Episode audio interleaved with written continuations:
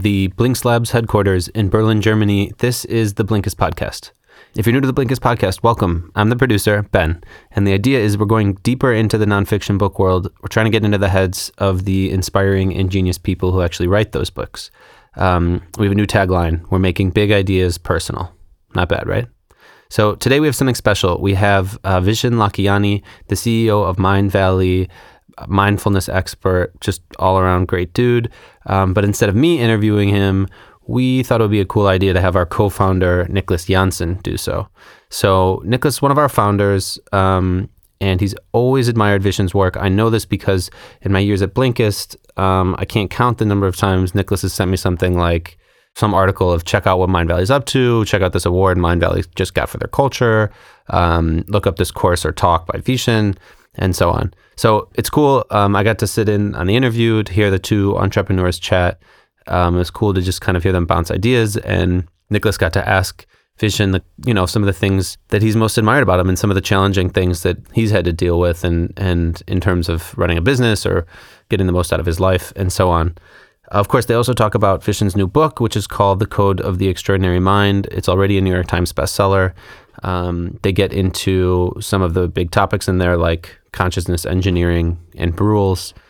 And so, as a compliment to that new book, and because we're launching our new edition of the Blinkist magazine today on the theme Learning Innovations and Always Learning, we have five, five signed copies of Vishen's book to give away. We also have five memberships to Mindvalley, the online learning platform that he founded, to give away. So here's what you got to do to win download the Blinkist app, sign up, open the blinks to the code of the extraordinary mind, and that's it. If you already have the app, good job, you. Uh, just open up the blinks, and that's it. Open up the blinks to the code of the extraordinary mind, and you'll be automatically entered for a chance to win. We will see who actually read them. All right. If you like what you hear today, please do head over to iTunes, leave us a review. It helps us a lot to get this podcast out to more people. Okay, that's enough of me. Let's roll the tape. Here's Niklas Jansen and Vishen Lakhiani. Yeah, welcome to the show and thanks for taking time to do this. Um, it's not too too long that we have hung out, right? So we both spoke at Tech Open Air in, in Berlin. Right, yeah, just like five weeks ago. Uh, yeah, and like it was really great. I appreciated that we had like a chance to talk about our companies and your book. And one topic that struck me as very interesting since then, and I would like to start with that, is um, the concept of brules. Um, because I feel like this defines a lot of, of your work these days. And maybe could you quickly explain what brules are and maybe give a real world example to them? Sure. A brule is a word I coined in my book, The Code of the Extraordinary Mind. Brule basically is short shorthand for the word bullshit rule. so as we go through life, we tend to find that most human beings operate based more on imitation rather than rational choice. So as we go through life from the time we are kids to teenagers to, to young adults, to simplify our functioning in the world, we are imitation machines. Uh, Paul Marsden, who is a professor um, and an economist, uh, said that how we function as human beings is that we often choose to imitate the social signals that we see in cult in our culture, in our parents, in our educators, rather than operate through rational choice. Now, this explains how many things spread. For example, certain cultural practices or fundamentalist religion, but it's not just those extreme examples. When it comes to bullshit rules or brules, we often blindly follow things because it's the way it's been done for generation to generation. And this applies as much in terms of the way we practice spirituality, to the way we read, to the way we exercise, to the way we feed ourselves. In all of these areas, they are new, more outstanding, more efficient, new scientifically backed models which are emerging. But these things seldom get noticed. Instead, the vast majority of human beings continue to operate the way their forefathers did.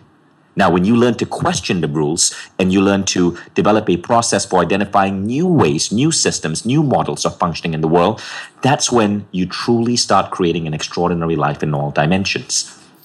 That's very interesting. Like, could you maybe give like a real world example, for example, for yourself, where you questioned a rule and how you changed your life when you figured out that this is actually, as you say, a bullshit rule and how it helped you to, to live a better life?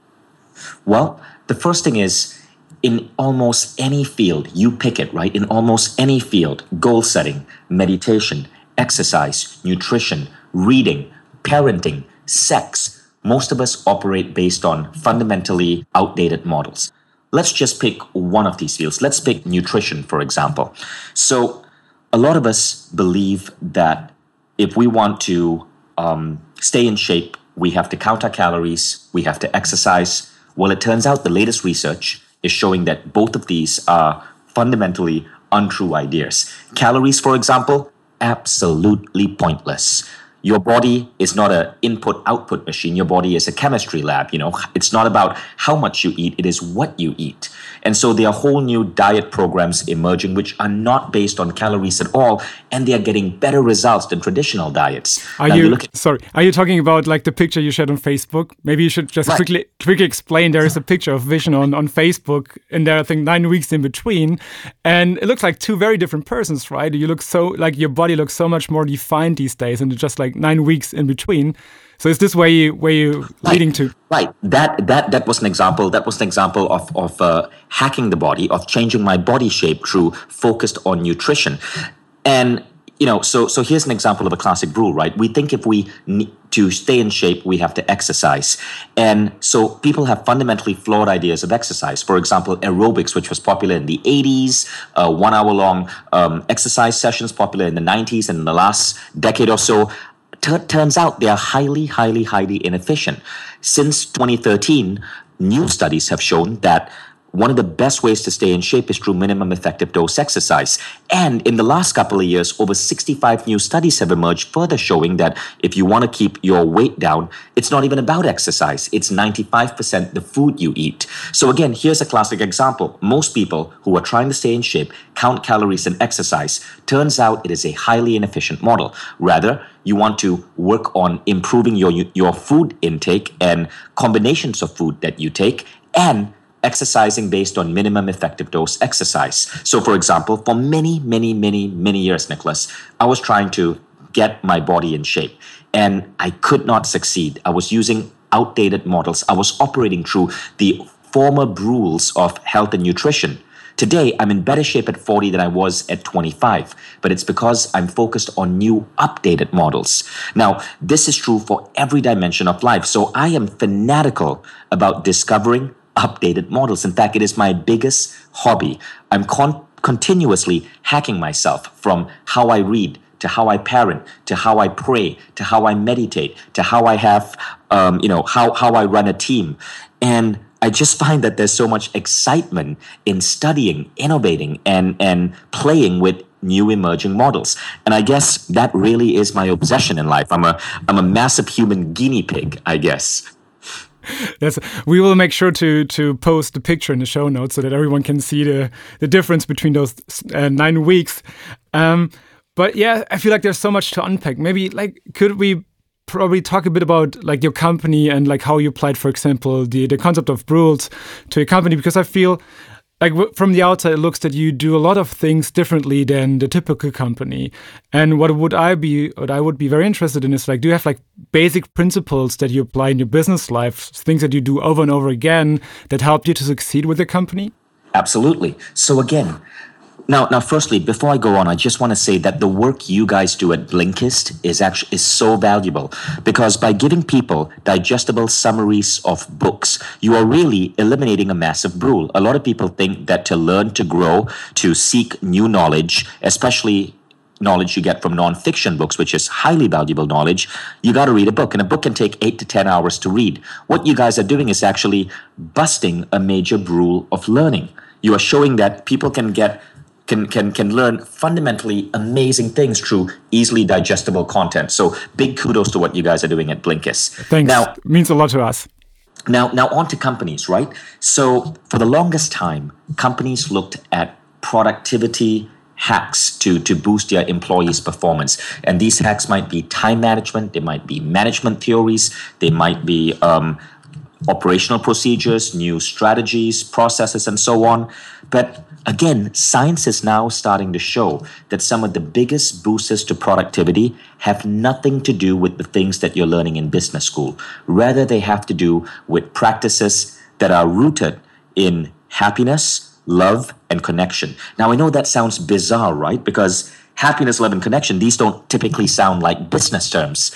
But the more you dig into this, the more you understand that it's just fascinating. For example, right? Studies have shown that salespeople who are happy are 55% better at closing sales. Doctors who are happy are 19% better at making a good diagnosis.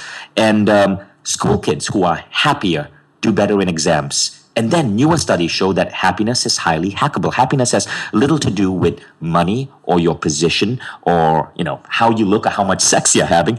Happiness, fundamentally, according to a recent study uh, called the Very Happy People study in Harvard, has the biggest correlation to just one thing, and it is the strength of your social connections. So, A, we know that happiness fuels productivity. B, we know that happiness is highly correlated, a 0.7 correlation with your strength of social connections.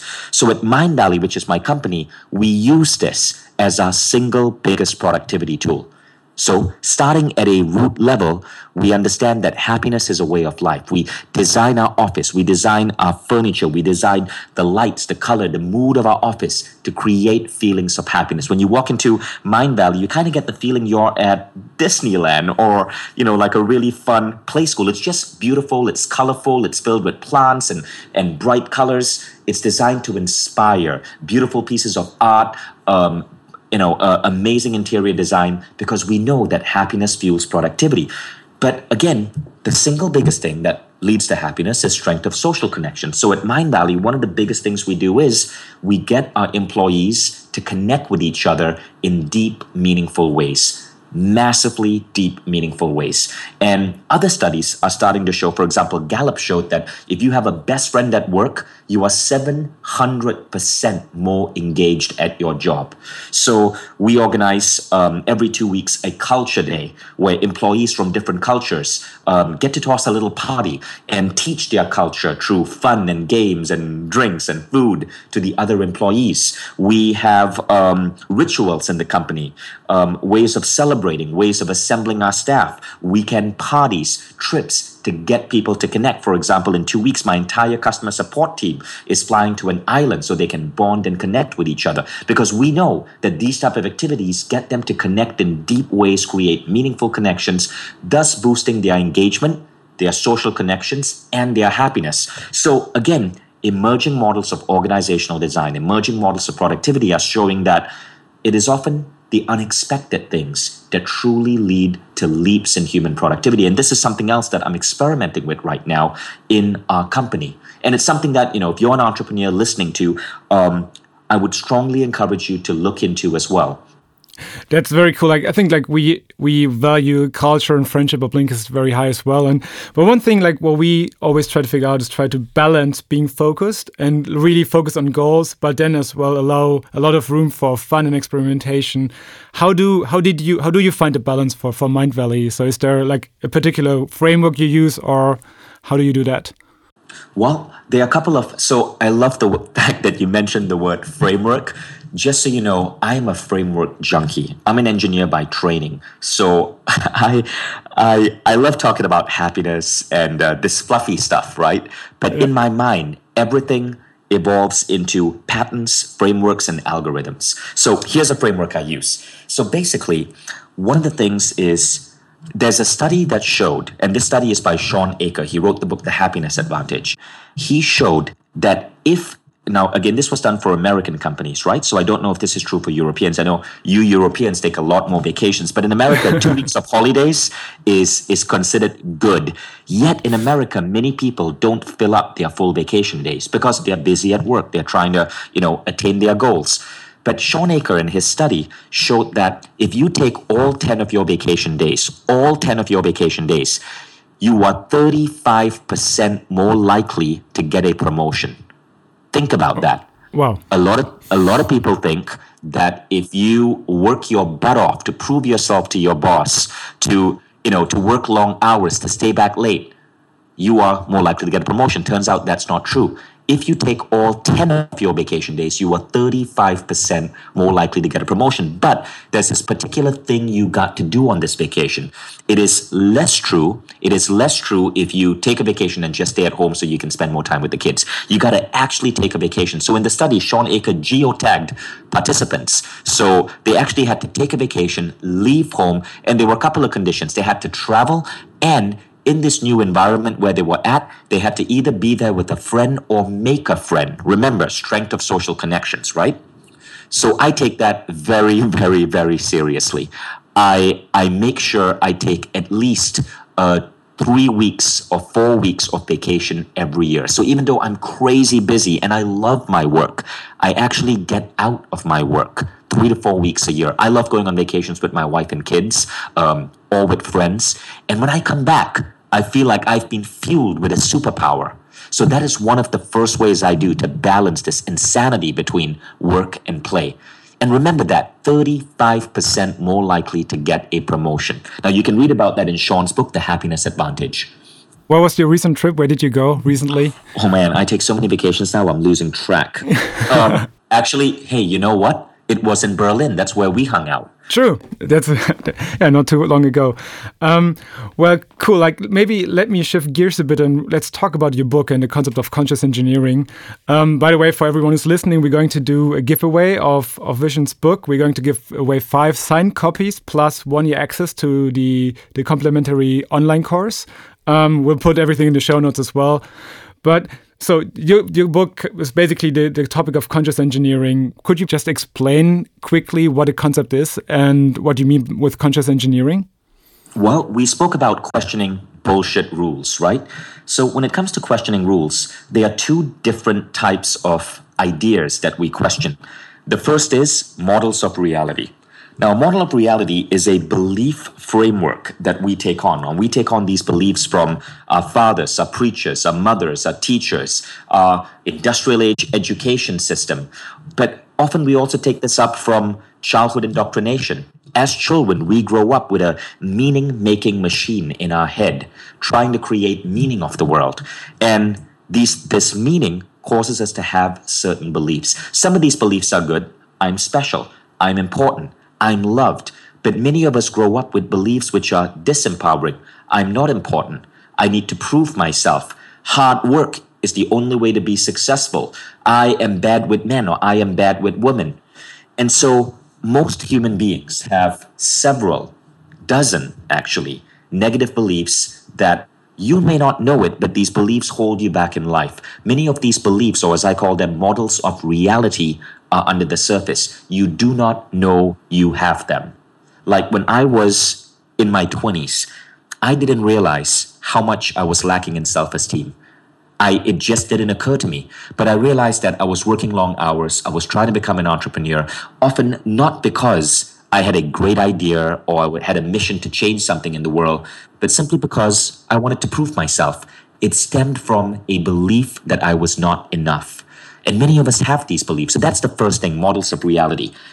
Now, the second part of consciousness engineering is understanding that while your models of reality shape you and you can change them, there's a second component that also makes you who you are, and these are your systems for living. Your systems for living is basically your operational procedures. It is how you eat, it is how you commute, it is how you um, parent, it is how you exercise. And many of us problem is, are operating based on systems which are highly outdated.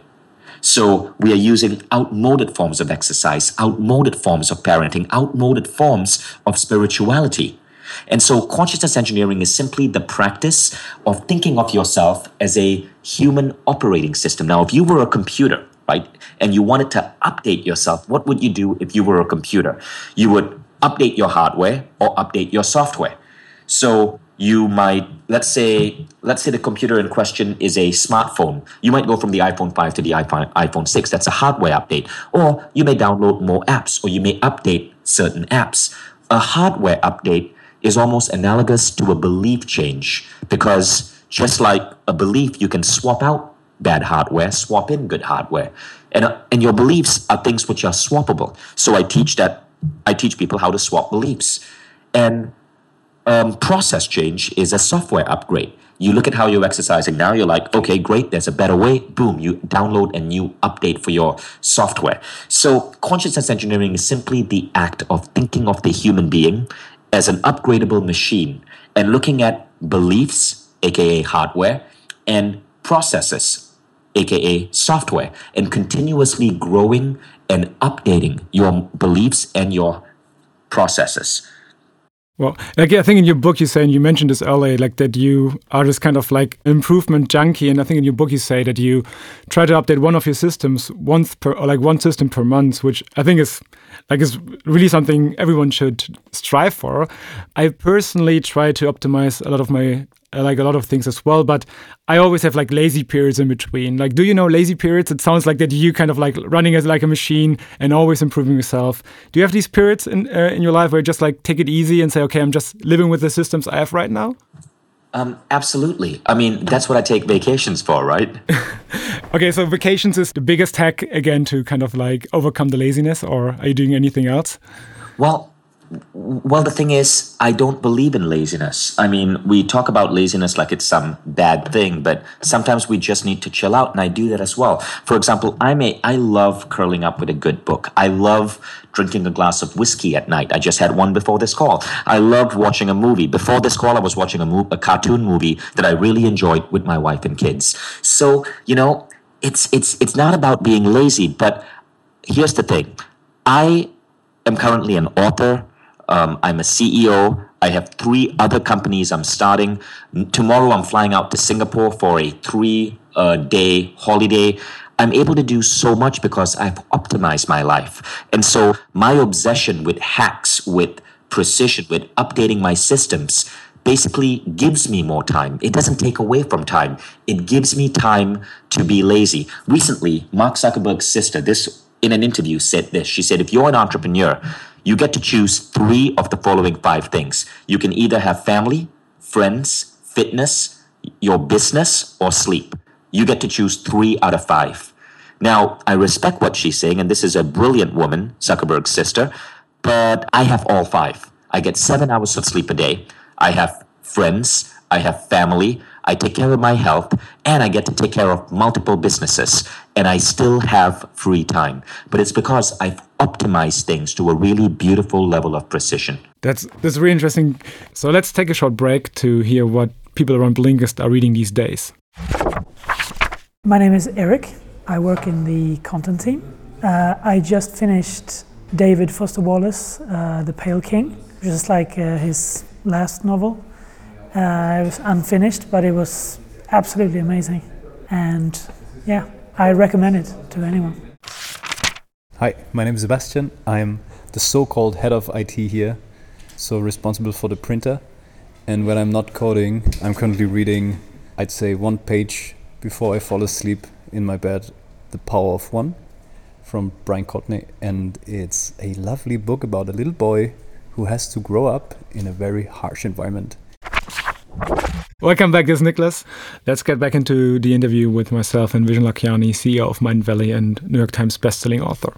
Could you, could you, I know it's very hard to answer, but could you say where, for example, like your concept of conscious engineering had the biggest impact on your life? Is it like the, on the business side? Is it in the personal life? Um, could you elaborate a bit on that? Well, um, it's it's had profound impact. I'd say mostly on my personal life. Okay, cool. And did you did you ever fail rewriting a rule? This was like one question which I, is on my mind since I read the book. Is like, is there was there ever a rule where you said, okay, there's too much outside pressure, I can't change it, I have to live with it? Um, I can't change it. I have to live with it. You know, I, I, I'll have to think back. Right, there are um, I'm, I'm sure that there have definitely been failures. For example, before I found my current exercise regimen, I experimented with maybe four or five different fitness programs. And out of these four or five different fitness programs, um, I'd say about three to four failed. One worked out, and that one is what I'm currently doing. So I experiment a lot. Not everything works, but with each experimentation, I learn a little bit more and I get to refine. And uh, now I'm able to stay fit. So before, you know, for me to stay fit, I had to exercise maybe five hours a week. Now it takes me one hour a week and I can still maintain the fitness level I desire. I think I remember in Berlin we talked about morning routines. Um, so since it seems that you reduced your workout time uh, for every for every day, like how does your morning routines look like? What are you doing in the first, let's say, sixty to ninety minutes of after waking up? Well, what I do when I wake up, um, other than taking the kids to school. This is my morning routine. I start with a particular meditation process that I put together called the six phase meditation. It's very popular now. Over a million people do it. And um, um, it's something I designed. It's based on six different principles of hacking our mental abilities and our human mind. First phase is compassion. So I do a compassion ritual. Then I do a gratitude ritual. Then I do a forgiveness ritual. Okay. All three of these are designed to elevate my levels of happiness and bliss. Then I focus on my future. I um, visualize my life three years ahead. Then I visualize my day unfolding perfectly. And then I pray. All three of these are designed to make me feel optimistic, powerful, and to look forward towards the coming day. Next, I go and I exercise. Now, that entire meditation takes about 20 minutes. Sometimes I go on to half an hour because I want to just sit back and breathe, right? Then I go on to exercise. Now, typically I use the Microsoft Band, which is a really cool device, and I do Tabata exercises. Tabata can take takes me four minutes. So I do a very high intensity four minute exercise. Studies have shown that four minutes of Tabata can be as beneficial to your body as 20 minutes of regular exercise. Next, I go and I have my optimized breakfast. Now, my optimized breakfast takes me four minutes to make. It is a shake. I use JJ Virgin or GNC as the base powder. And then I add moringa, wheatgrass, um, camu camu, and chia seeds to it. And it's basically um, super fueled um, nutritional shake that um, elevates my brain processing. Sometimes I add MCT oil to it, elevates my, my brain processing, gives me energy, and just makes me fully energized um, for my morning from the time I start my morning to lunch. So that's really what my morning ritual is. Now, this is the most optimized ritual I know right now. In the future, I may find something more optimized. But functioning like that keeps me fit, keeps me mentally alert, keeps me happy, keeps my body fueled, and allows me to just function really well on a day to day basis. I think, like you told me in Berlin, back in Berlin, uh, about bulletproof coffee, and I started doing bulletproof coffee since then. And I can totally, although it's kind of different than the shake you drink, but I think like has the same effect. I can de definitely double that. How much energy a drink in the morning can give you until lunch, and I feel like so much more energized when I come to work. I'm so much more focused. So that's, absolutely that's, true. Yep. And one of the ingredients of bulletproof coffee is MCT oil. Exactly. I actually use I actually use bulletproof brand MCT oil in my shake yeah, I really love it, and um, I think like everyone in the team at Blinkist is getting very interested, and probably we're going to have um, have like a bulletproof coffee routine every morning in the future. Well, I have one last question um, because like the topic of our Blinkist magazine for this month will be uh, innovation and education, and there's one question we we asked a lot of people. So, what is one of the things you wish you would have learned in school but you didn't learn? I wish in school that the the biggest thing I feel that would have helped me and would have helped a lot of people about if we had learned in school is the idea that we are enough, that we are loved, we are sufficient, um, that we mean something. I grew up with very low self esteem, and I think a lot of us do. A lot of us growing up don't think of ourselves as being enough. Um, we f- don't feel we're important. We don't feel we are loved. We don't feel we are special. And I felt that way for most of my life. And I think if school had simply taught me self esteem, I think I would have actually been happier for a, a, lot more years in my life. I think I only really started to figure this out in my mid 30s, and I just wished I'd figured it out when I was 15. thanks for sharing that. That's that's really cool. All right, so I think like we already like nearly half an hour, and um, you told me you put your kids to bed, and probably it's already very late in Malaysia right now. So, yeah, let me thank you for your time. Thank you so much. Thanks for having me. Um, and I hope we have the chance to hang out at A-Fest in November again. I'm really trying to be there this year. Until then, um, thanks for your time, Vishen, and to everyone out there. If you liked what you heard and if you want us to do more of these kind of conversations, drop us an email to podcast at blinkist.com. Until then, keep learning. Today's Blinkist podcast was produced by me, Ben Schumann Stoller, and Odie Constantino, who just turned eight years old. Special thanks to Nicholas and Vishen, of course, for their interview this time. Feel free to email me at podcast at if there's someone you want to hear on here, or if you have any feedback about me, the podcast, the Blinkist magazine, if you want Nicholas to do more interviews, so on and so forth. That'd be cool. Um, we'll be back in a few weeks with a really cool conversation I just had uh, last week, actually, with Cal Newport, author most recently of Deep Work. So keep an eye out for that. In the meantime, be good. This is Ben signing off. Bye bye.